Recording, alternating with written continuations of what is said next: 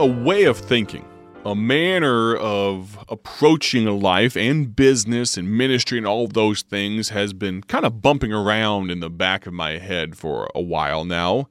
It's called first principles thinking. At its core, it means to some degree taking everything down to its roots, taking everything down to the base level and understanding the intricacies of how things came to be and starting at the beginning and not just taking things at face value the way they've always been done, right? Well, what if we apply that to the pursuit of happiness? If we went back to the very beginning, what would we find?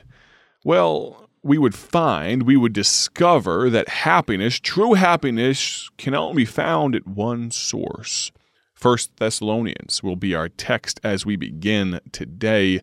First Thessalonians chapter number 5 and verse number 16. While you turn there, let me tell you about a gospel tract. It's Easter Sunday week, Resurrection week.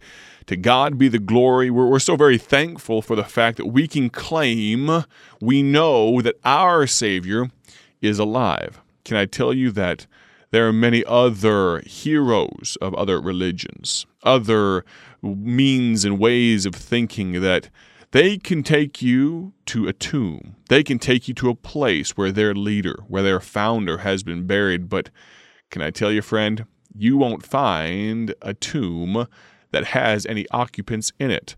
You will find an empty tomb, and that's what we celebrate this coming Sunday. That very resurrection, gives us the opportunity to experience something called the new birth. This gospel tract with that same title, The New Birth, was the very first gospel tract. It was the one that began this ministry.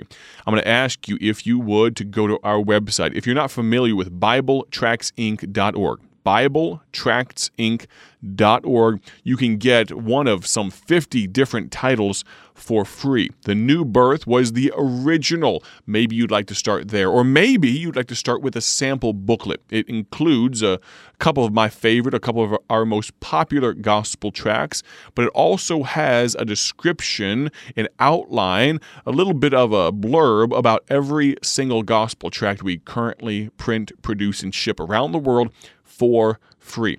We won't require a credit card number. We don't need your social security number. No, friend, we want to get these out for free. If the Lord does lay on your heart to give towards our ministry, we would be very happy to receive any size gift.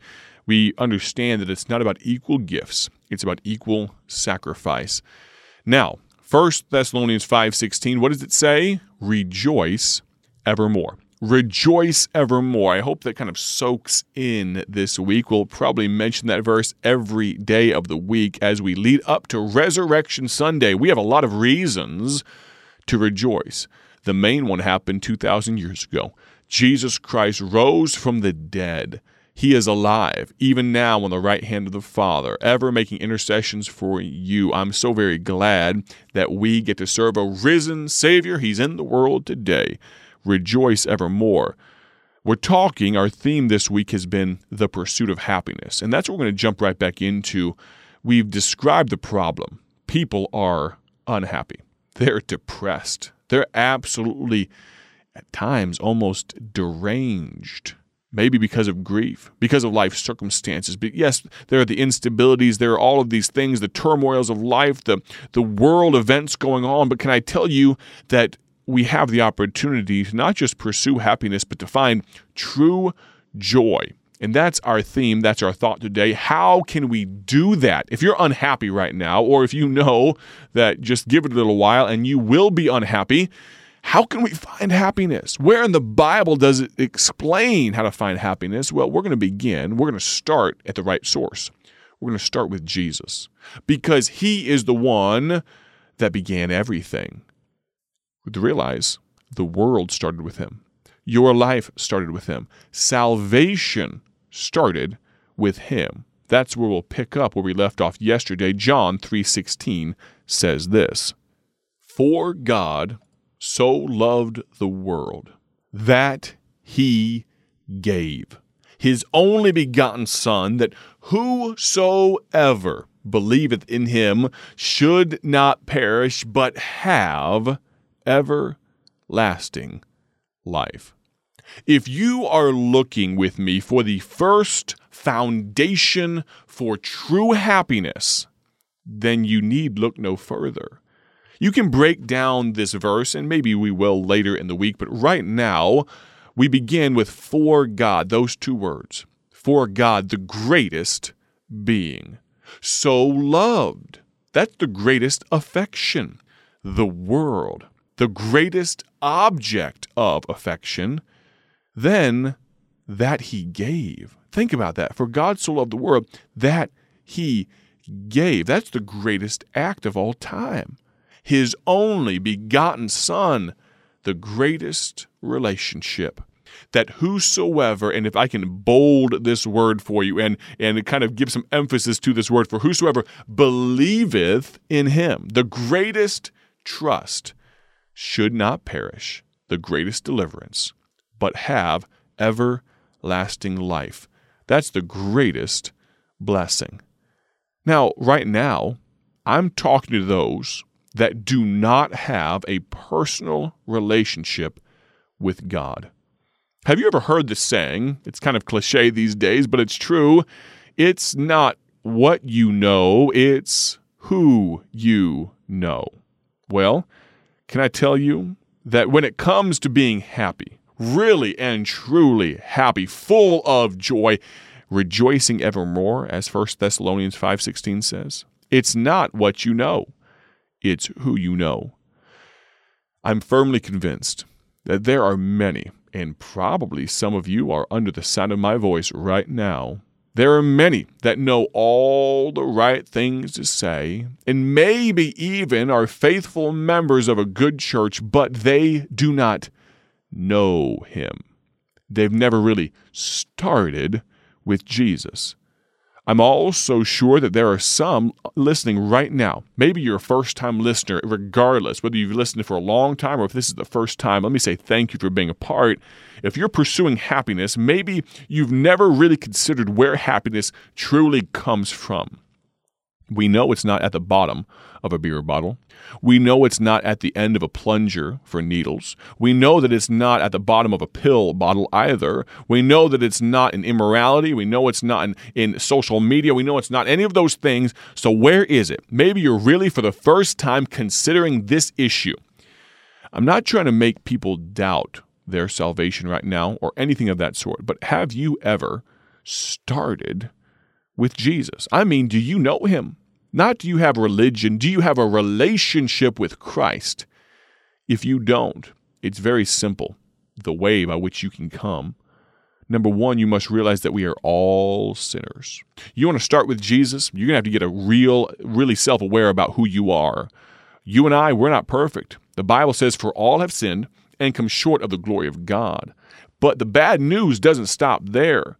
The Bible says, For the wages of sin is death. What that means is not only are we sinners, but the payment, the wage that we have to pay, or someone, I should say, has to pay for our sins, is an eternity separated from God in hell.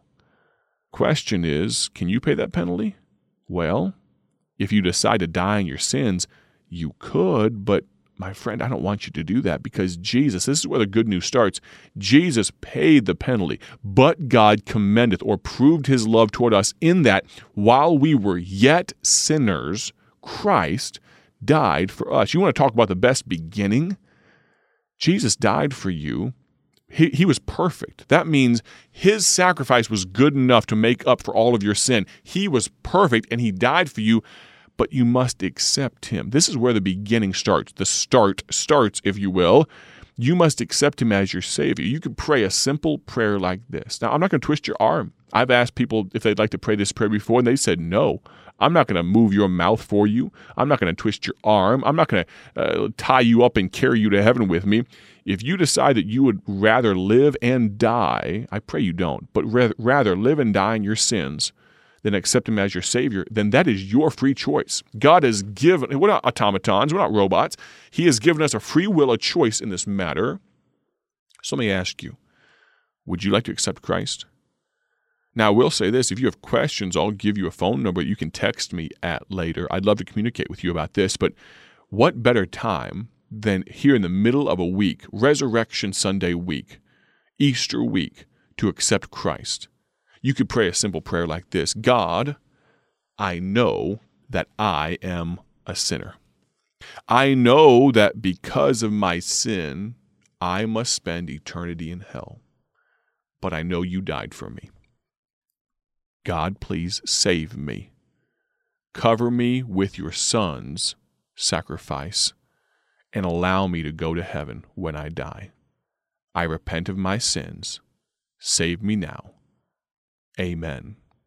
If you prayed a simple prayer like that, then friend, and you believed it in your heart, the Bible says, For with the mouth confession, but with the heart man believeth unto righteousness. Can I tell you, friend, if you believed it, I'm not asking you if you added Jesus Jesus to the pantheon of other things you believe in. He, he's not a lucky rabbit foot. This is not fire insurance. This is a life change, a heart change, I should say. You have now accepted Jesus Christ. If you've done that, or if you have more questions, would you reach out to me? If you'd like to start with Jesus today, but you, you have some more questions, I'd love to talk to you. The, the, these few moments we've talked may not have been enough to convince you of your need. I'd love to talk to you. You can text me with either the good news that you got saved or that you have questions. Here's the phone number. You ready? Text me at 309 316 7240.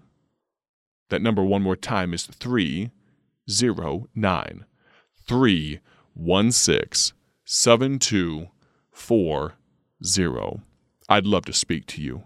Now, tomorrow, we're going to continue in this theme on the pursuit of happiness because, yes, we must start with Jesus, but maybe you say, Brother Micah, I have started with Jesus, but I can't seem to find true joy. I can't seem to find boundless and endless joy. I, am always, always down on myself, always depressed. Life is a struggle. Can I tell you, friend? We've got the secret. The Bible has a secret. And, and I hate to leave you on a cliffhanger this massive right now but we're going to talk tomorrow and Friday about how you can find, how you can truly pursue and catch up with happiness, with real joy. I'm going to ask you to join me tomorrow on the broadcast. Please, please be a part.